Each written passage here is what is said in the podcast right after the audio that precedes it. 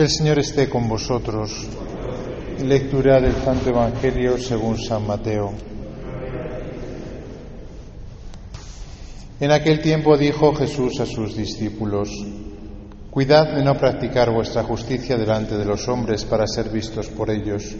De lo contrario no tenéis recompensa de vuestro Padre Celestial. Por tanto, cuando hagas limosna, no mandes tocar la trompeta ante ti, como hacen los hipócritas en las sinagogas y por las calles, para ser honrados por la gente. En verdad os digo que ya han recibido su recompensa. Tú, en cambio, cuando hagas limosna, que no sepa tu mano izquierda lo que hace tu derecha. Así tu limosna quedará en secreto y tu Padre que ve en lo secreto te recompensará. Cuando oréis, no seáis como los hipócritas a quienes les gusta orar de pie en las sinagogas y en las esquinas de las plazas para que los vean los hombres. En verdad os digo que ya han recibido su recompensa. Tú, en cambio, cuando ores, entra en tu cuarto, cierra la puerta y ora a tu Padre que está en lo secreto, y tu Padre que ve en lo secreto te lo recompensará. Cuando ayunéis, no pongáis cara triste como los hipócritas que desfiguran sus rostros para hacer ver a los hombres que ayunan en verdad os digo que ya han recibido su paga. Tú, en cambio, cuando ayunes, perfúmate la cabeza y lávate la cara, para que tu ayuno lo note no los hombres, sino tu Padre que está en lo escondido. Y tu Padre que ve en lo escondido te recompensará. Palabra del Señor.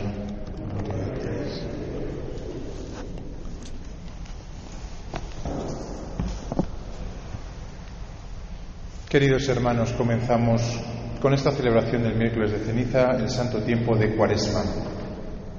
Un tiempo propicio para no echarlo en saco roto, como acaba de decirnos el apóstol San Pablo. Un tiempo para eh, realmente volvernos al Señor, para rasgarnos el corazón, no los vestidos. Ya saben que los judíos, cuando se escandalizaban por algo, pues cogían y rompían el vestido. Menos mal que hemos cambiado, si no, no ganaríamos para vestidos ahora. Si tuviésemos estar cada dos por tres regándonos el vestido, las vestiduras por todo lo que vemos en las televisiones. Pero qué fácil es, ¿verdad?, echar la culpa a un político de turno, ¿no? Y poner banderas en la plaza de Cibeles y decir que el malo es uno y nosotros quedarnos tan tranquilos. Como el malo es el que está allí, ¿no? Ese el que tira los misiles. Todos los demás somos buenos. Qué fácil es rasgarse las vestiduras y no rasgarse el corazón. Porque yo no sé qué es peor, si la guerra que está habiendo en Ucrania o la guerra de los millones de hogares destrozados por la falta de paz en las familias. Siete de cada diez matrimonios se divorcian y eso es los que estaban casados, que los que no están casados ya ni siquiera se contabilizan, claro. Pero como eso ya me toca a mí, como eso toca el cambiar yo, ¿no? Pues entonces, bueno, ya nos ponemos un poquito nerviosos, ¿verdad? Sí, la cuaresma es, es, es incómoda, hay que reconocerlo. La cuaresma es incómoda porque nos pide a cada uno de nosotros conversión, vuelta hacia Dios. Y miren, al final, bueno, podemos intentar vivir entre, entre dos aguas, ¿no? Pero decía Dostoyevsky una frase que le podemos dar dos vueltas, ¿no? Si Dios no existe, todo está permitido. Interesante.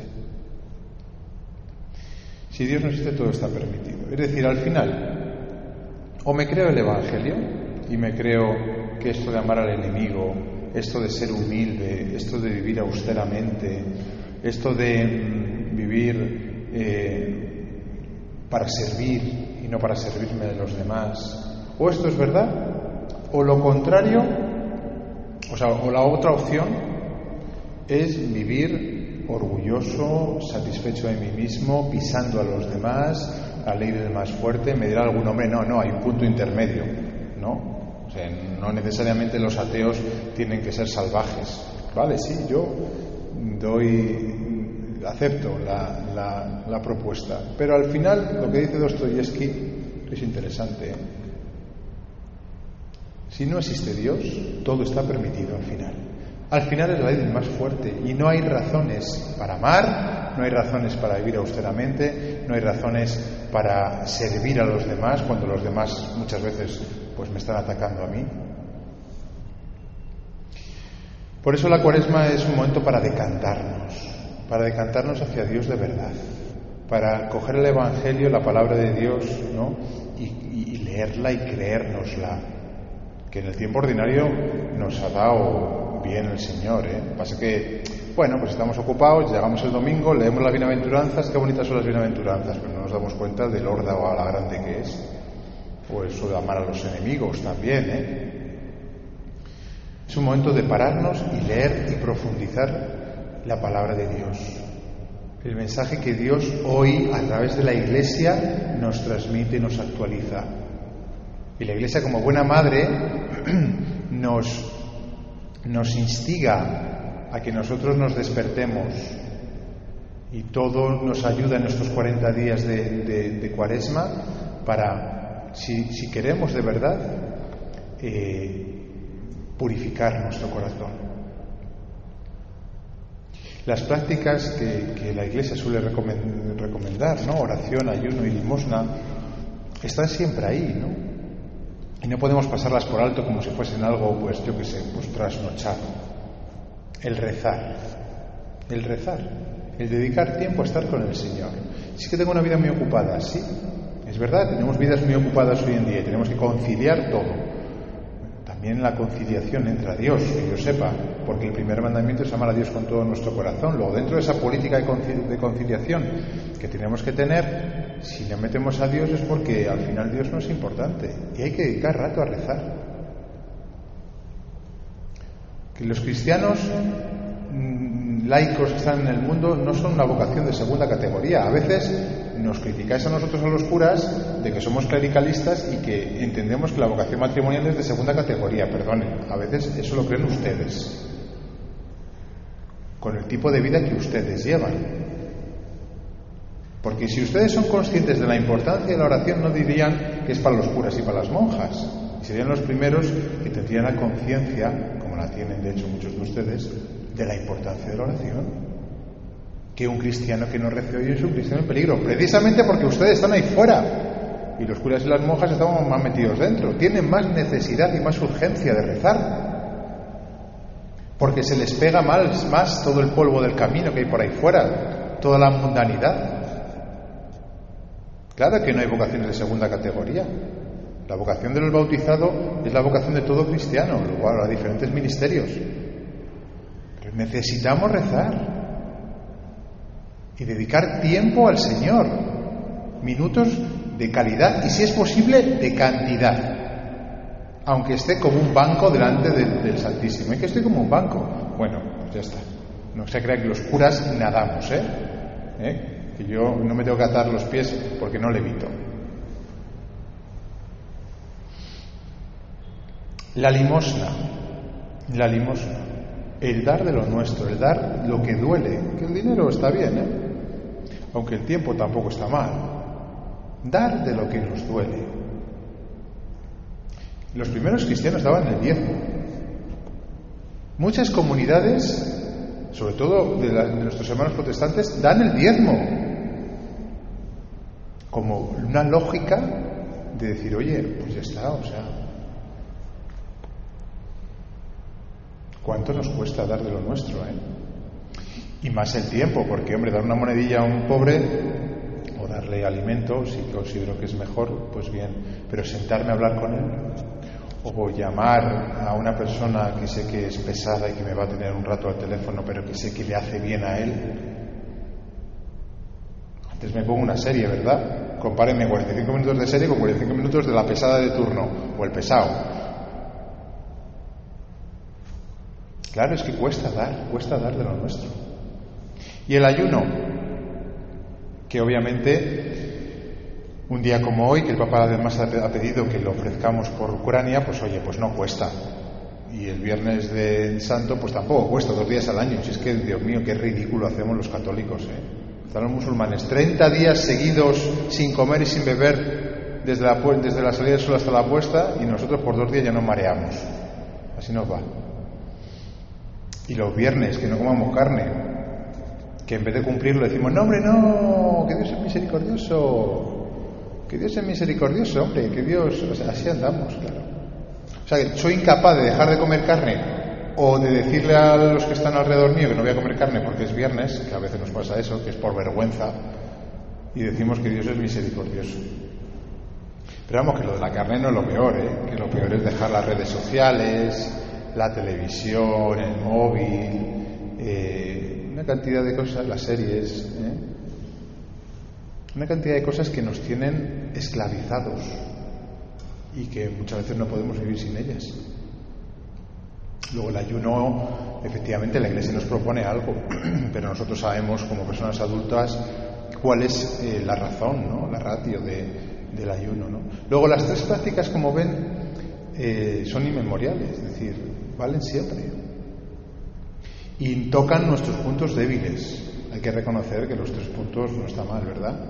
Si cumpliésemos las tres prácticas de, la cuaresma, sería muy diferente en nuestras vidas, ¿no? Y vivirlas con ese espíritu de hacerlo por el Señor. Miren, y si no lo quieren hacer por el Señor, háganlo por mero cálculo.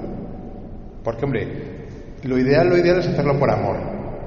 Por amor al Señor, por, oye Señor, tú me lo pides, yo te lo devuelvo, ¿no? Pero dice el Evangelio, si oras, si ayunas, si haces limosna y lo haces en escondido y no para, para por postureo y hacerte la foto de Instagram, ¿vale?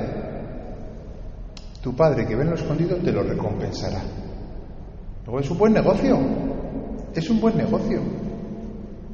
Si no lo haces por amor, hazlo por cálculo, porque a veces nosotros somos tan débiles que necesitamos que el Señor nos vaya convenciendo poco a poco de que lo de Dios es lo mejor.